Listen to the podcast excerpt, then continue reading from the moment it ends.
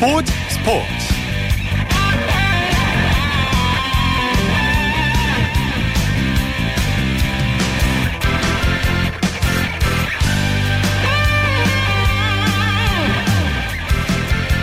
여러분 안녕하십니까. 일요일 스포츠 스포츠의 아나운서 오승원입니다.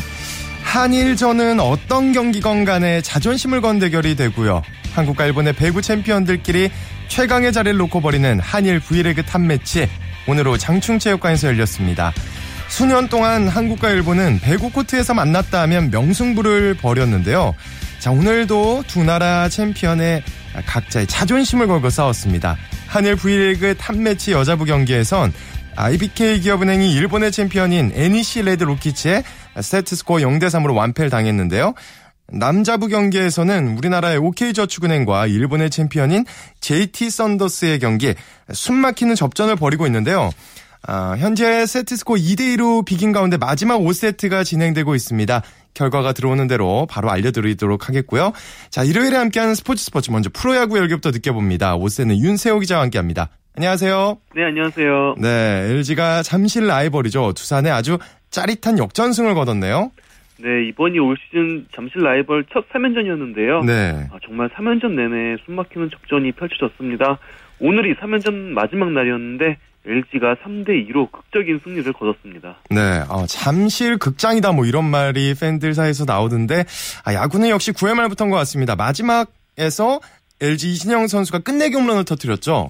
네, 이진영 선수의 통산 첫 끝내기 홈런이 나왔는데요. 네. 네, 이진영 선수의 홈런에 앞서서 또 9번 이병규 선수가 네, 그제 또 윤명준 선수에게 8회 또 결승 홈런풀을 터뜨렸잖아요. 네. 네, 오늘도 또 윤명준 선수와 맞대결을 펼쳤어요. 음. 거기에서 이병규 선수가 볼넷을 골라서 출루를 했고 그 다음에 이진영 선수가 윤명준 선수에게 우측 담장을 넘기는 투런 홈런을 날리면서 네, LG의 승리를 가져왔습니다. 네, 또 KT는 첫 승이 어려웠지 연승은 좀 쉬웠던 것 같아요. 넥센을 누르고 연승을 거뒀죠? 네, KT가 어제 창단 첫 승을 올렸는데 어, 오늘 2연승을 하면서 창단 첫 위닝 시리즈까지 성공을 했습니다. 목동구장에서 열린 넥센과 맞대결에서 5대 3으로 승리했는데요. 네. KT가 확실히 분위기를 좀 바꾼 것 같습니다. 음, KT의 우한 투수 장시환 선수 친정 팀이에요. 넥센을 꺾고 팀 연승을 이끌었네요. 네, 장시환 선수가 지난해 11월에 보호 선수 20인의 특별 지명으로 넥센에서 KT로 이적을 했거든요. 네. 어, 오늘 6회 2사 1루에서 마운드에 올랐는데 어, 3가 3분의 1이닝 무실점으로 친정팀에게 정말 비수를 꽂았습니다. 음. 네, KT의 또 외국인 타자죠. 마르테 선수도 시즌 3호 홈런 포함해서 2타, 2안타 4타, 4타점으로 여전히 또 계력을 발휘했습니다. 네, 기아가 어제도 잠깐 말씀드렸는데 초반의 연승으로 분위기가 아주 좋다가 또 연패에 빠졌어요. 근데 탈출했네요. 네, 6연승 후 5연패에 빠지면서 그야말로 롤러코스터를 타던 기아였는데요. 네. 오늘 그 5연패에서 탈출을 했습니다. 대구구장에서 열린 삼성과 경기에서 9대 7로 승리를 거뒀습니다. 네, 연패를 탈출하겠다는 기아 선수들의 결심이 대단했던 것 같은데 타선이 폭발했죠. 네, 뭐 최용규, 김주찬, 김다원 선수 등 정말 타자들이 단체 폭발을 했는데요. 예. 특히 김주찬 선수는 홈런 두 개를 날리면서 3타점을 올렸고요. 음. 김다원 선수와 나지완 선수도 4타수 2안타로 맹활약을 했습니다. 네, 또 마산구장에서 열린 SK와 NC와의 경기. SK가 NC를 꺾고 2위로 도약을 했네요. 네, SK가 마산구장에서 열린 NC와의 경기에서 어, 11대 8 정말 타격전을 가- 펼쳤는데 이 타격전에서 승리를 거뒀습니다. 음. 그러면서 3연전 위닝 시리즈를 에 성공을 했고요. 어, 덧붙여서 2위도 탈환을 했습니다. 네, 장타가 살아났다고 봐도 되겠죠? 네, 그렇습니다. 사실 뭐 SK 타선이 시즌 전에도 굉장히 강할 것이다 이런 예측이 많았는데요. 네. 오늘 무려 11개 안타를 쳤고요. 경기 초반부터 최정 선수와 브라운 선수가 홈런을 터뜨리면서 음, 일찌감치 음, 타격 폭발을 예고를 했었습니다. 음. 반면 NC는 테임즈 선수가 시즌 7호 홈런을 날리면서 분전을 했지만 어, 전체적인 활약 대결에서 SK가 NC에 앞서는 모습이었습니다. 네, 또 부산 사직구장에서 열린 롯데와 한화전 조금 전에 끝이 났는데 결과는 어떻게 됐나요? 네, 올 시즌 두 번째 Sunday Night Baseball이었는데요. 음. 어, 사직구장에서 열린 롯데와 한화의 경기에서 롯데가 15대 3으로 완승을 거뒀습니다. 네. 근데 게임을 보다 보니까 한화 투수 이동걸 선수가 올 시즌 처음으로 퇴장을 당했는데 벤치 클리어링이 바로 이어졌어요. 왜 그런 걸까요? 네, 그 당시 상황을 좀 다시 돌, 돌아보면요. 예. 이동걸 선수가 황재균 선수와의 대결에서 세 번 연속으로 연속으로 몸 쪽에 황재균 음. 선수의 몸 쪽에 공을 던졌어요. 결국 황재균 선수가 몸에 맞았는데 황재균 선수는 사실 이전 타석에서도 빈볼성 투구를 맞았었거든요. 네. 이에 구심은 이동걸 선수의 투구가 빈볼이라고 판단하고 곧바로 퇴장 조치를 내렸습니다. 아, 원래 곧바로 퇴장되는 거는 헤드샷, 직구로 헤드샷일 경우에만 그런 건데, 이제 심판이, 아, 요번 거는 고의성이 짙다, 이렇게 해서 퇴장을 내렸다는 건가요? 그렇습니다. 뭐 아. 정황상 이전에도 황재균 선수가 빈볼성 투구에 맞았고요. 네. 또다시 황재균 선수가 타석에 들어서자마자 몸쪽으로만 공을 던졌기 때문에 음, 네, 심판진의 판단은 이번에는 고의로 고의성이 짙은 어, 무에 맞는 공이라고 예, 판단을 예. 해서 네, 곧바로 퇴장을 내렸습니다. 그렇군요. 자, 이번에는 해외파 선수들 소식 살펴보겠습니다. 미국 프로야구 피츠버그의 강정호 선수, 드디어 시즌 처음으로 선발 출전했죠? 네, 오늘 미러키 브루어스의 원정 경기에서 8번 타자 겸 유격수로 강정호 선수가 선발 라인업에 이름을 올렸는데요. 네. 어, 아쉽게도 3타수 무안타로 침묵을 했습니다. 하지만 사실 오늘 뭐 강정호 선수뿐이 아닌 피츠버그 타자들 전체가 음. 밀워키 선발 투수인 지미 넬슨 선수에게 완전히 봉쇄당하고 말았거든요. 예. 그러면서 피츠버그도 0대 6으로 패배했습니다. 네, 또 추신수 선수 오늘 결장은 했는데 경기장에 노란 리본을 달고 나와 화제가 됐네요. 네, 세월호 희생자들을 추모하는 마음에서 추신수 음. 선수가 노란 리본을 달고 더그아웃에 있었는데요. 어, 텍사스 동료들도 이 노란 리본의 의미를 물었다고 해요. 추신수 예. 선수에게. 어, 추신수 선수의 이야기를 듣고 더그아웃 분위기가 잠시 숙연해졌다고 하는데요. 음, 어, 비록 등 통증으로 지금 경기에 나서지는 못하고 있지만 그래도 세월호 희생자들 그리고 희생자들의 가족과 고통을 분담하려는 그런 음. 추신수 선수의 마음을 느낄 수 있었습니다. 추신수 선수는 언제쯤 복귀가 가능할까요? 음, 지금 뭐 부상자 리스트에 올라간 건 아니고요. 예. 매일매일 상태를 체크하면서 복귀 시점을 잡고 있는데요. 음, 어, 글쎄요, 음, 길어도 뭐 다음 경기 아니면 다다음 경기쯤에는 추신수 선수가 그라운드에 돌아올 수 있을 것 같습니다. 아, 그렇군요. 또 미국 마이너리그 생활을 접고 일본 프로야구 지바롯데 입단한 투수 이대은 선수 시즌 2승을 거뒀네요. 네, 이대현 선수가 오늘 세이브 라이온스와의 원정 경기에 나섰는데요. 5이닝 4실점을 기록을 했는데 어, 일단 팀이 리드한 상황에서 마운드에 내려갔고요. 네. 뒤에 불펜 투수들이 끝까지 리드를 지켜주면서 이대현 선수가 시즌 2승에 성공을 했습니다. 네. 또 일본 프로야구 한신 타이거즈에서 뛰고 있는 마무리 투수 오승환 선수 초반에는 약간 불안한 모습을 보였는데 지금 어, 시즌 네 번째 세이브를 올렸네요. 네, 오승환 선수가 점점 정상 궤도에 올라가고 있는 것 같아요. 네. 오늘 히로시마와의 홈 경기에 나섰는데요.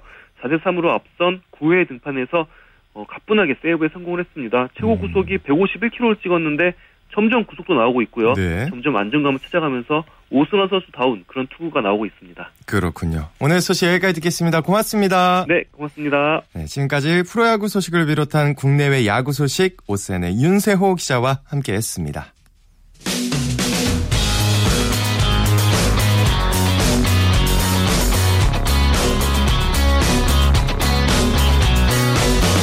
비판이 있습니다.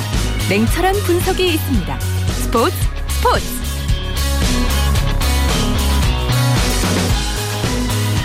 네, 아까 시작에 말씀드렸던 한일 V리그 탑매치 남자부 경기에서는 우리나라의 OK저축은행이 승리했다는 소식 전해드리겠습니다.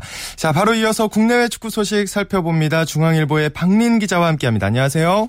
네, 안녕하세요. 네, 오늘 어, 국내 축구에서 뭐니 뭐니 해도 가장 관심을 끈 소식은 박주영 선수 얘기일 텐데요. 7년 만에 국내 무대로 돌아왔습니다. 어, 기대를 저버리지 않고 복귀골을 신고했네요. 네, 그 서울 공격수 박주영 선수가 오늘 인천전에서 그 전반 9분에 에벨톤이 얻어낸 페널티킥을 성공시켜서 음. 그 선제골을 뽑아내서 그 1대1 무승부에 힘을 보탰는데요. 그 사우디아라비아 알샤밥을 떠나서 그 지난달 친정팀 서울로 복귀한 박주영 선수는 네. 앞서 제주전에서 교체 출전한 데 이어서 그 오늘 첫 선발 출전했고요. 그 2008년 4월에 그 광주 상무전 이후에 어, 무려 2,562일 만에 K리그 골을 신고했습니다. 네. 어, 현장에서 경기를 지켜본 김학범 감독이 경기력이 좀 부족해 보인다 이렇게 얘기를 했다고 하는데요. 오늘 경기력이 별로 좋지 않았나 보네요. 박주영 선수가. 네, 그 복귀골은 터뜨렸지만 그 경기력에는 그 여전히 의문부호가 남았는데요. 예. 그 박주영 선수는 풀타임을 소화했지만 슈팅을 하나밖에 기록하지 못했습니다. 음. 그 박주영 선수는 몸 상태가 75% 정도로 알려져 있는데요. 그 최용수 서울 감독은 그 박주영 몸 상태가 완벽하지는 않지만 그 기회가 왔을 때 해결해 줄 거라 생각했고 그 앞으로 더 좋아질 것이라고 그 기대감을 나타냈습니다. 네, 또 박주영 선수의 복귀골 소식과 더불어서 이천수 선수와의 맞대결도 아주 관심을 끌었는데 이천수 선수 아주 후반 15분인가요? 날카로운 슈팅도 보여주고 경기력이 좀 살아나는 것 같아요. 아, 네, 맞습니다. 그 박지원과 이천수 두 선수 다그 한때 축구 전, 축구 천재라 불렸는데요. 예. 그 외국 무대에서 방황을 줬고 그 국내에 복귀해서 그 마지막 불꽃을 태우고 있습니다. 그 이천수 선수도 오늘 후반 4분에 그 동점골을 이끌어냈는데요. 음. 그 이천수 선수의 프리킥이 그 케빈의 머리를 거쳐서 그 김은성, 김인성 선수가 그 오른발로 동점골을 뽑아냈고요. 네. 그 이천수 선수는 후반 33분에 교체아웃 될 때까지 어, 팀에서 가장 많은 슈팅 3개를 기록했습니다. 네. 또 올 시즌 무패 행진을 이어가고 있는 전북. 어, 정말 일강의 모습을 보여주고 있는데 광주를 꺾고 선두에 올라섰죠. 아, 네, 맞습니다. 그 전북이 오늘 목포 국제 축구센터에서 예. 광주를 3대 2로 꺾었는데요. 어, 지난해 우승팀인 전북은 그 4승 1무 승점 13점으로 승점 11점을 울산을 따돌리고 그 선두를 탈환했습니다. 음, 어, 최강희 감독에게 아주 기쁜 생일 선물이 됐을 것 같은데, 근데 전북이 악재를 딛고 승리한 것이라도 의미가 깊다는데 이게 무슨 얘기인가요? 네, 그 최강희 전북 감독은 오늘 생일이었는데요. 네. 그 선수들이 그 세 골을 몰아치면서 그 화끈한 생일 선물을 안겼고요. 음, 그 사실 그 광주가 원래 홈구장이 그 광주 월드컵 경기장인데요. 그 유니버시아드 대회 때문에 그 8월까지 사용할 수가 없어서 그 임시로 목포 축구센터를 쓰고 있는데요. 네. 그 K리그 치르, 치르기 그 열악한 환경 속에서도 그 전북은 오늘 승리를 따내면서 최강희 감독에게 그 생일 선물을 안겼습니다. 아, 그렇군요. 또 오늘 멀티골을 넣은 전북의 레오나르도 선수 20-20 클럽을 달성했다고요?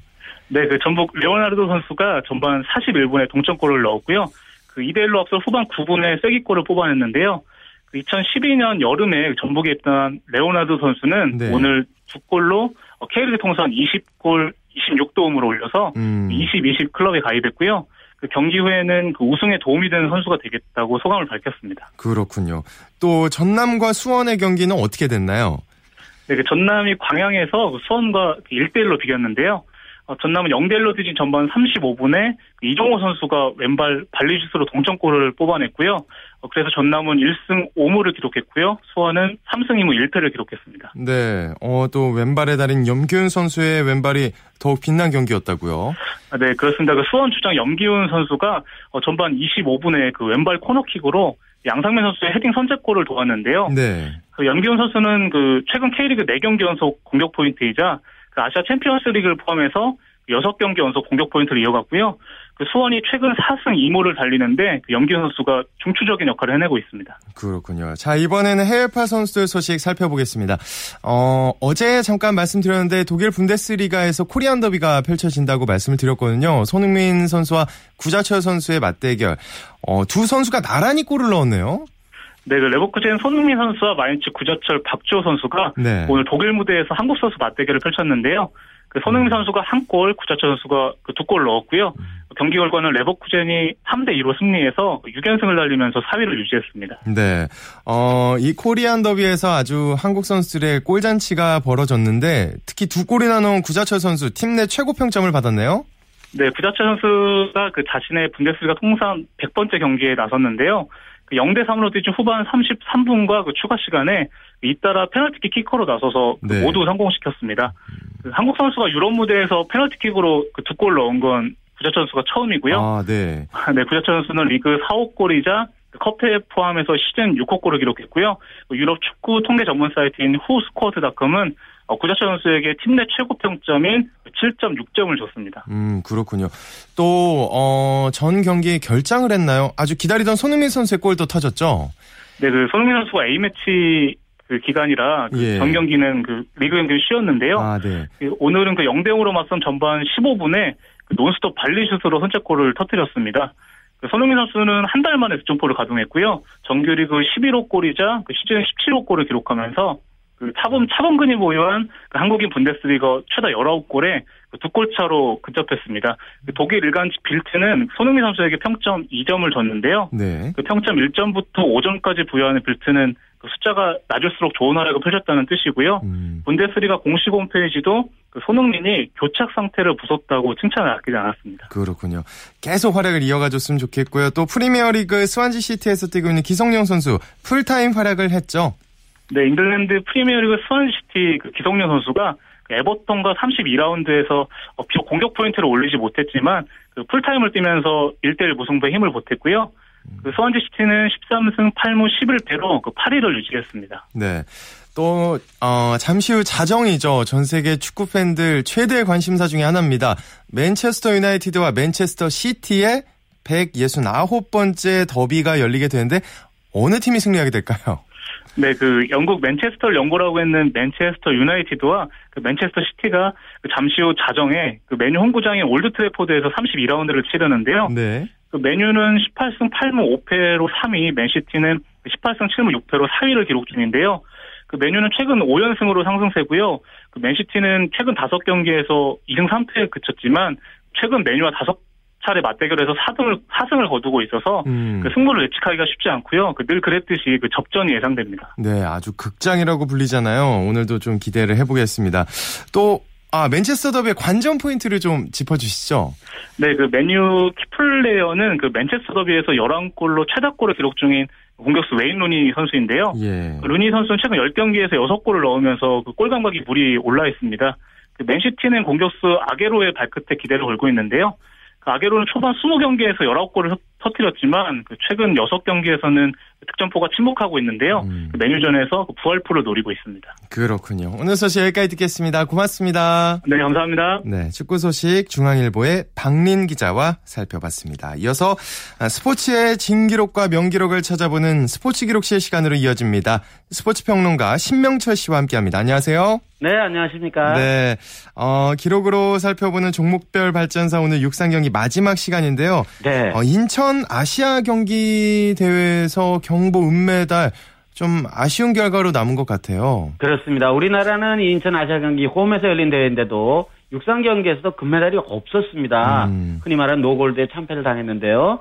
1978년 방콕 대회 이후 36년 만에 금메달이 없었고 오로지 이제 은메달, 동메달 각각 6개로 육상 종목만 따로 떼놓고 순위를 따져보니까 14위에 그쳤습니다. 네. 뭐 유- 우리가 육상이 좀 약하긴 하지만 어쨌든 47개의 육상 금메달 가운데 중국이 15개 그리고 요즘 그 서아시아 나라들은 아프리카 귀화 선수 케냐, 에티오피아 이런 나라 선수를 집중적으로 귀화시키고 있거든요. 네. 예, 이 선수들을 앞세운 바레인과 카타르가 각각 9개와 6개의 금메달을 획득을 했습니다. 음. 육상 강국 한동안 지금은 좀 아니긴 합니다만 한동안 육상 강국이었던 일본이 3개의 금메달에 그쳤으니까 제가 앞에 잠깐 소개 말씀드렸던 이 서아시아 중동 나라들의 아프리카 기어 선수 돌풍을 음. 한눈에 알 수 있습니다. 앞에 잠깐 말씀하셨지만 네. 결과론적이긴 하지만 우리가 경보에서 은메달이 아닌 금메달을 획득을 했다면 노골드에스모는 당하지 않을까. 물론 이건 어디까지나 네. 어, 이건 결과론입니다. 네. 네.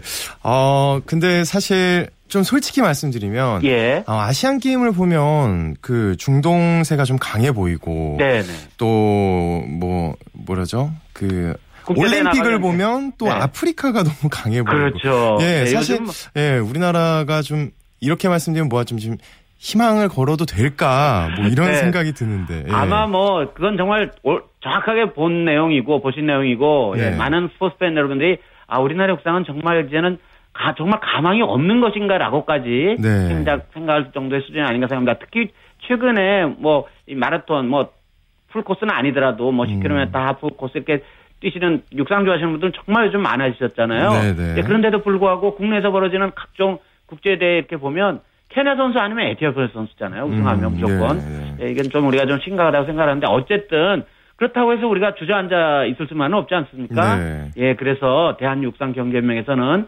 오는 8월 올해 세계 육상 선수권대회는 이후 바로 중국 베이징에서 열립니다. 음. 예, 그리고 내년에 아시는 것처럼 아시는 것처럼 리우데자네이루 올림픽 그리고 2019년에는 세계 육상 선수권대회가 또 아시아 지역인 카타르에서 또 열리게 돼 있어요. 예. 그래서 주요 어, 세계 선수권 대회 이번 2020년 이내에 아시아 지역에서 계속 열리는데 어쨌든 올림픽을 포함해 리우 올림픽을 포함해서 차근차근 경기력을 끌어올려서 2020년 도쿄올림픽이 1964년 이후에 다시 또 올리지 않, 열리지 않습니까? 네. 예, 이 대회에서는 물론 우리가 대구 세계 육상 선수권대 목표를 이루지 못했습니다만 이번엔 정말 이뤄야 될 텐데 음. 10개 종목 결선 그러니까 결선은 이제 8위 이내 선수들이 겨루는 그 결선에 올라가는 것과 메달 두 개를 획득한다는 음. 중장기 프로젝트를 발표를 하긴 했습니다. 네.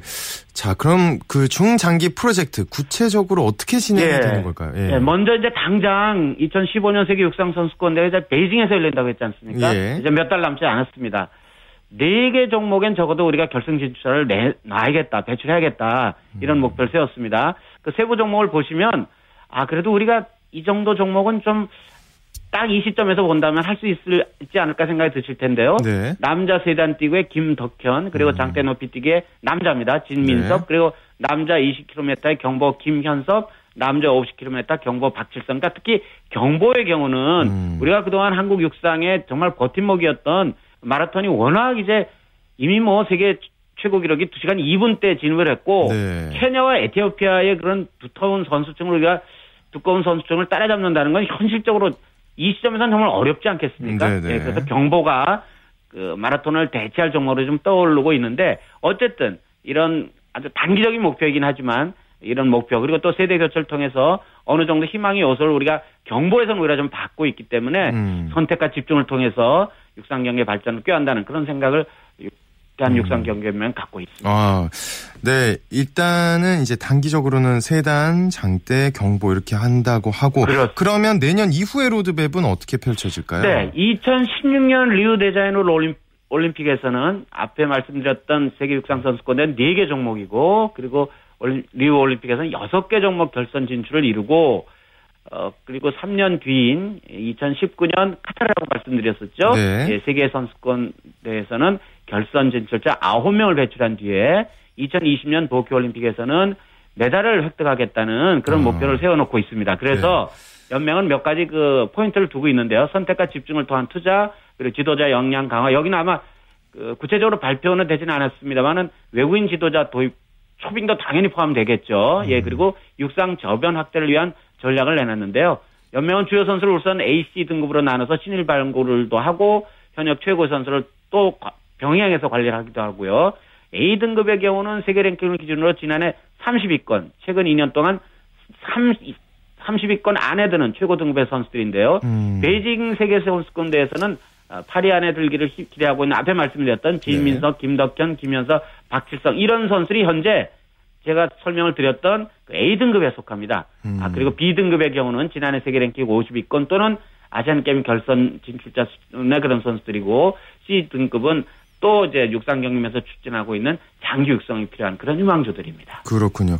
어, 좋습니다. 무엇보다 근데 중요한 건 사실 뭐 대구 세계 육상 경기에서도 보여졌지만 네. 생각보다 또 흥행이 잘 안 됐거든요. 안방에서 예. 열렸지만서도요. 그렇습니다. 그리고 또, 어, 그 팬들의 관심 그리고 또 협회의 노력 이게 좀 잘 융합이 돼야 될 것 같아요. 그렇습니다. 지금 네. 뭐 당장 이제 겨울철 스포츠가 다 막을 내렸고 이제 축구와 야구를 비롯한 여름철 스포츠가 또 막을 올렸는데 이렇게 보시면 특정 종목 인기 스포츠에 우리 스포츠 여러분들의 관심이 쏠리는 게 좀 지나치다 싶을 정도로 이렇게 쏠리잖아요. 그렇지만 예, 또 제- 당연하다고도 생각이 예. 들기도 하고 예. 그렇습니다. 네. 뭐 어쩔 수 없이 인기 종목에는 관중이 쏠리게 돼 있는데 네.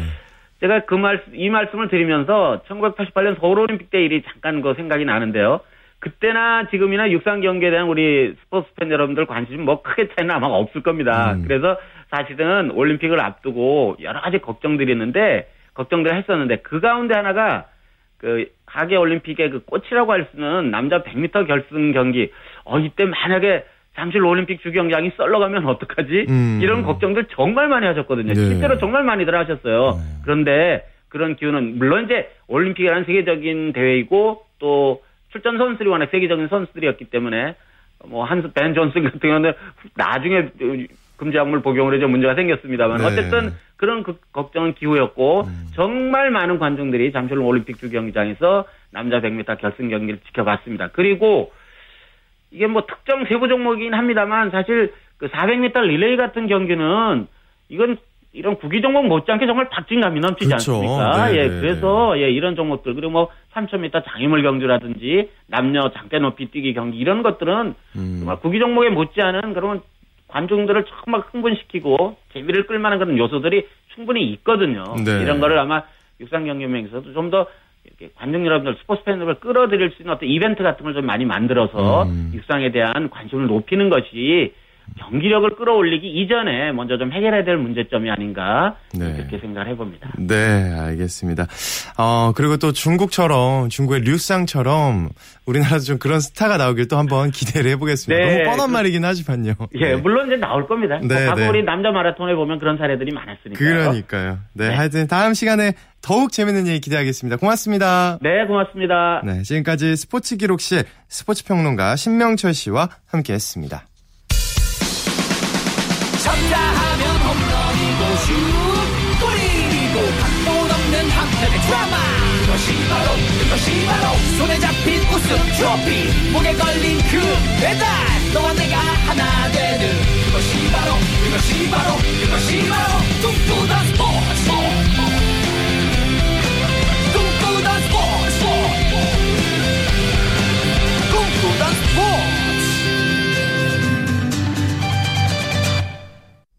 스포츠를 만드는 사람들 시간입니다. 이혜리 리포터 자리했습니다. 안녕하세요. 네, 안녕하세요. 네, 오늘 어떤 분을 만나고 오셨나요? 네, 오늘은 치어리더를 만나고 왔습니다. 그런데 제가 만난 오늘 치어리더는요. 네. 한국인 치어리더가 아니고요. 외국에서 온 치어리더입니다. 어, 네. 아마 뭐 TV나 야구 경기장에서 직접 본, 본, 본 분들도 있을 텐데요. 바로 두산 베어스에서 활동하고 있는 외국인 네. 파울라 에삼 치어리더입니다. 음. 사실 한국 스포츠에서 외국인 치어리더가 활동하는 건 처음 있는 일인데요. 이 파울라 치어리더는 한국 나이로 올해 22살 이고요. 독일에서 태어났습니다. 음. 이 카메룬 국적의 아버지와 독일인 어머니 사이에서 태어난 혼혈인인데요. 네. 그리고 뭐 한국어, 영어, 중국어 등 무려 6개 국어를 이야. 구사할 수 있습니다. 이 파울라 치어리더는 긴 팔과 다리로 팀 내 분위기를 이끌고 있었는데요. 요즘 야구 팬들에게 뜨거운 관심을 받고 있습니다. 파울라 치어리더 만나보시죠. 안녕하세요. 제 이름은 파올라 에삼이라고 합니다. 저 독일에서 왔어요. 사실 그냥 방학 때 치어리더 지원 모집 하는 거 봐서 지원했어요. 근데 저희 대학교에서도 응원단 있으니까 저기도 원래 관심 있어서 원래 들어가려고 했는데 2학기 때 왔으니까 2학기 때 원래 지원할 수 없어서 이제 조선 베어스 치어리더 하니까 되게 좋은 기회인 것 같아요. 저 프랑스에서 대학교 다녔는데 그래서 프랑스 대학교 1학년 때 치어리딩 동아리 같은 거 했는데 정말 아마추어였어요. 그래서 아직도 많이 배워야 될 것 같아요. 정말 이렇게 될 줄 몰랐어요. 너무 어, 신기하고 이제 치어리더 됐으니까 기분이 되게 좋고 잘하고 싶어요. 야, 일단 한국어가 완벽하네요. 그러니까요. 네. 네. 어, 근데 치어리더를 꿈꾸는 한국인 굉장히 많을 것 같아요. 맞아요. 인기 네. 많으니까요. 네네. 어, 파울라 씨를 뽑은 이유가 뭘까요? 네, 그 관계자에게 물어보니까 네. 이 올 시즌에 그 치어리더를 뽑을 때 외국인은 파울라 씨가 파울라 씨만 지원을 했고요. 음. 그리고 면접을 봤을 때 참 적극적이고 좀 열정이 어. 높았다고 합니다. 그리고 파울라 씨는 이 고등학교 때 아마추어 치어리더 리딩을 했기 때문에 네. 그런 경험에서 좀 이분을 뽑았다고 합니다. 아, 어, 근데 사실 한국에서 생활하기가 쉽지 않을 것 같은데 적응 네. 문제는 어떤가요? 어, 우선은 그 치어리더 팀들에게 얘기를 물, 얘기를 해보니까요. 네. 같이 호흡을 맞춰서 활동하고 있는 치어리더리, 치어리더들이 이 파울라가 열심히 잘 따라주고 있다고 얘기를 음. 하더라고요. 특히 이 팀 내에서 분위기 메이커라고 합니다. 김다정 치어리더 얘기 들어보시죠. 이런 안무나 동작들을 디테일하게 알려줘야 되는데 그거를 해석을 잘 할 수 있을까? 동작 하나하나를 이제 캐치를 잘 할 수 있을까 많이 걱정을 했는데 생각보다 이제 이렇게 한국을 온 지도 얼마 되지 않았는데 한국말도 너무 잘하고 또 너무 적응을 빨리 해줘서 고마웠어요. 당황했어요. 처음엔 연습실 오자마자 노래가 나왔는데 혼자서 프리로 이렇게 춤을 추고 있는 거예요. 보고서는 이제 아, 이 친구가 끼가 많구나. 적응력도 너무 좋구나. 저희한테도 너무 애교도 많이 부리고 말도 많고 오히려 분위기 메이커? 지금도 어떻게 보면 호흡을 맞추고 있는 중이라고 생각하고요. 앞으로도 쭉 더 열심히 호흡 맞춰서 해야죠.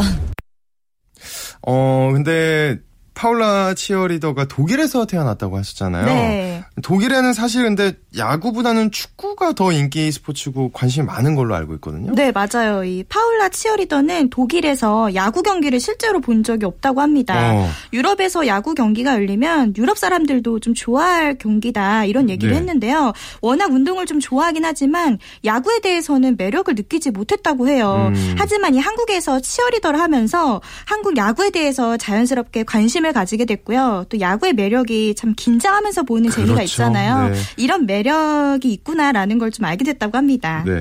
어, 어쨌든 항상 엄청난 관중 앞에서 네. 그 무대에 서는 건데 응원하는 게 쉽지 않을 것 같은데 맞아요. 실수하고 이러면 어떨까 조마조마할 것 같아요. 네, 그래서 아직은 좀 관중들 앞에 서면 좀 네. 음. 떨린다고 합니다. 근데 또 워낙 이 친구가 끼가 많아서 그런지 사람들 앞에서 자신의 끼를 발산할 때 그렇게 기분이 좋다고 얘기를 했는데요. 네. 지금은 좀 동작과 이런 응원을 배우고 습득하는데 좀 바쁘다고 합니다. 그래서 무대에 오르면 뭐 갑자기 좀 안무를 잊어버린 적도 몇 번 있다고 얘기를 하더라고요. 네. 네.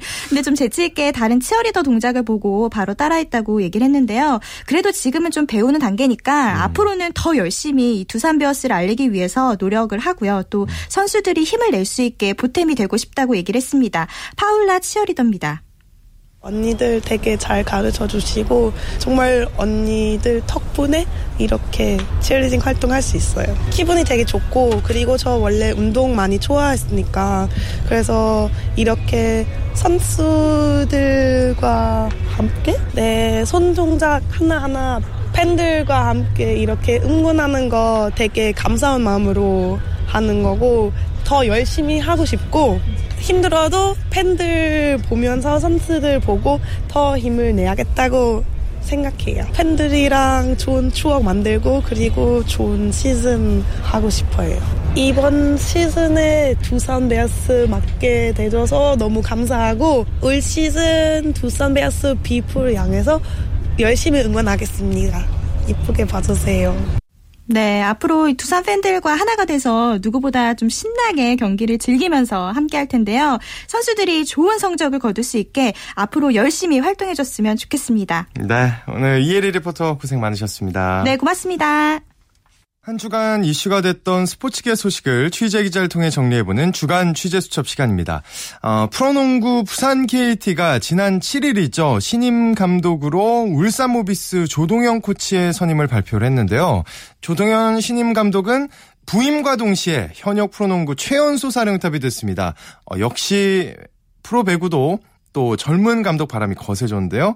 어, 남자 프로배구 현대캐피탈은 현역 선수인 최태웅을 전격 사령탑으로 내부 승진을 시켰습니다. 그래서 오늘은 이렇게 젊어지고 있는 프로스포츠 감독에 대해 살펴보겠습니다.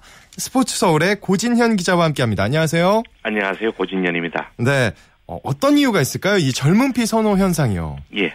기존의 패러다임이 한계에 봉착한 게 가장 큰 이유인 것 같습니다. 네. 새로운 변화를 모색, 모색할 때는 그 대안으로 참신한 신선함, 뭐 도전과 같은 화두가 등장하기 마련인데요. 음, 이러한 가치를 젊은 감독들에게 기대하게 되는 겁니다. 또한 스포츠를 둘러싼 이제 가치관의 변화 또한 이러한 원인 중에 하나인데요. 스포츠를 지배하던 그 상명하복의 가치관이 선수 개성을 존중하는 자율적인 가치관으로 변화하면서 젊은 감독들의 바람을 지금 불러일으키고 있습니다. 여기다가 네. 결정적으로 이제 프로배구나 프로농구 등 국내 프로 스포츠가 저변이 얇기 때문에 감독에 있어서의 인재풀에도 한계가 있습니다. 음. 따라서 아마추어 우수 지도자를 발탁을 꺼리는 경향이 있으면서 이렇게 프로 출신의 젊은 감독들이 득세를 하게 되는 것 같습니다. 그렇군요. 자, 이렇게 젊은 감독의 장점도 있다면 단점도 있을 것 같아요. 예, 역시 경험 부족이 아닐까 싶습니다. 사실 스포츠 감독은 경기력과 관련된 전술 전략뿐만 아니라 경기장 또 선수단 관리 그리고 선수들에 대한 동기부여와 같은 어떤 심리적 자극 등 다양한 부분에서 능력을 보여야 하는데요. 네. 그러나 젊은 감독들은 어쩔 수 없이 살아온 인생이 짧은 만큼 그러한 경험적인 측면에서는 조금 문제가 있다고 봐야 되겠죠. 음, 따라서 잘 나갈 때는 모르지만 자칫 잘못해서 삐끗하게 되면 급추락하는 경우를 심심찮게 볼 수가 있습니다. 음, 그렇군요. 어, 또 이런 시각 도 있습니다. 감독들은 젊어지고 있는데 예. 선수들은 그 베테랑들이 아주 잘해주고 있거든요. 노장들이 득세하고 있습니다. 이거 어떻게 볼까요? 맞습니다. 예. 결과적으로 이제 프로 시대에 들어와서 선수들의 생명력은 참 어, 상당히 길어졌는데요. 음. 이러한 이유로는 철저한 자기 관리와 투철한 어떤 직업 의식 그리고 경제관념 등이 복합적으로 작용했기 때문입니다. 음. 프로야구에서는 LG 이병규 선수나 삼성 진가병 선수 등 40대 선수들과 지금 기아 김기태 감독이나 넥센 염경엽 감독 같은 경우에는 네. 같은 40대 감독이거든요. 네. 이런 사람들끼리 이제 같은 경기장에서 만나서 운동을 하고 있습니다. 음. 그리고 프로 스포츠인 프로축구 K리그 클래식에서도 어 김병지 선수가 어 지금 45살이죠. 예. 지금 이제 클래식 팀 가운데 10, 12개 팀 중 7개 팀 사령탑이 40대입니다. 어. 그리고 이제 그런 어떤 이런 사회적인 분위기 때문인지 몰라도 격투 종목인 프로복싱에서도 최근에 어 세계 챔피언 출신의 최영수 선수가 은퇴 7년 만에 43살의 나이로 지금 현역에 복귀하기도 했습니다. 아, 그랬나요? 네. 자, 그러면 다시 돌아가서요. 젊은 감독이 대세인 이런 흐름 앞으로도 지속될 거라고 생각을 하시는지요? 그렇지만 많습니다. 음. 나이에 따른 감독의 흐름은 진자의 추와 같다고는 할 수 있겠습니다. 네. 젊은 층이 대세를 이루다가 경륜 있는 베테랑으로 흐름이 바뀔 수가 있거든요. 네. 저 중요한 키는 역시 누가 좋은 성적을 내느냐가 음. 가장 중요한 키인 것 같습니다. 아, 원래 74살인 어, 하나 김성근 감독이 예. 있습니다. 만약에 김 감독께서 올 시즌 좋은 성적을 낸다면 또다시 이제 녹색 그라운드에 베테랑 감독들이 다시 진입하는 계기가 될 것 같습니다. 그렇군요. 어쨌든 이제 성적이 말해준다 이런 거겠죠? 예. 예, 그렇군. 자, 구단이 감독을 결정할 때 어, 너무 이렇게 성공이나 성적에만 집착을 하다 보면 그 구단이 갖고 있는 특유의 팀 컬러나 개성이 있잖아요. 이런 게 좀 무너질 가능성도 생기거든요. 이렇게 이런 조직 문화를 염두에 두지 못한다면 좀 대세에 편승한다. 뭐 이런 감독 선임이 될 것 같은데 어떻게 생각하시나요? 좋은 지적이십니다. 예. 프론트나 구단 고위층 철저한 현장 중심의 실패 분석을 내리는 게 중요합니다. 자기 구단이 왜 실패했는지 정확하게 분석해서 그에 따른 진단과 처방을 내려야 합니다. 음. 예를 어떤 선수들의 팀워크가 부족해 실패를 했다면 선수단을 항대로 뭉치게 하는 부드러운 리더십의 지도자를 선택해야 하는 게 제대로 된 처방이겠지요. 네. 예, 국내 프로, 프로 구- 구단은 이제 선수 육성에 대해서는 어느 정도 노하우가 있습니다. 이제는 선수뿐만 아니라 지도자 또한 먼 미래를 보고 육성하는 자세가 필요한 것 같습니다. 네, 그렇군요. 어, 알겠습니다. 지금 여기까지 얘기 듣겠습니다. 고맙습니다. 고맙습니다. 네, 지금까지 고진현의 취재수첩 스포츠 서울의 고진현 기자와 함께 했습니다. 스포츠 단신 전해드립니다. 한일 V리그 탑매치 남자부 경기에서 OK저축은행이 일본 챔피언 JT 썬더스에 어, 세트스코어 3대2로 역전승을 거뒀는데요. 27점을 올린 시몬 선수가 MVP로 선정이 됐습니다. 또 쇼트트랙의 여왕이죠. 심석희 선수가 국가대표 2차 선발전에서 무난하게 우승했습니다. 심석희 선수는 목동링크에서 열린 대회 이틀째 1000m에서 1위, 3000m 슈퍼파이널에서 2위에 오르면서 여자부 종합 우승을 차지했습니다. 네, 제가 오늘 준비한 소식 여기까지입니다. 내일은 9시 35분부터 스포츠 스포츠 이광용 아나운서가 재밌는 스포츠 소식 들고 찾아옵니다. 저는 오승원이었습니다. 스포츠 스포츠.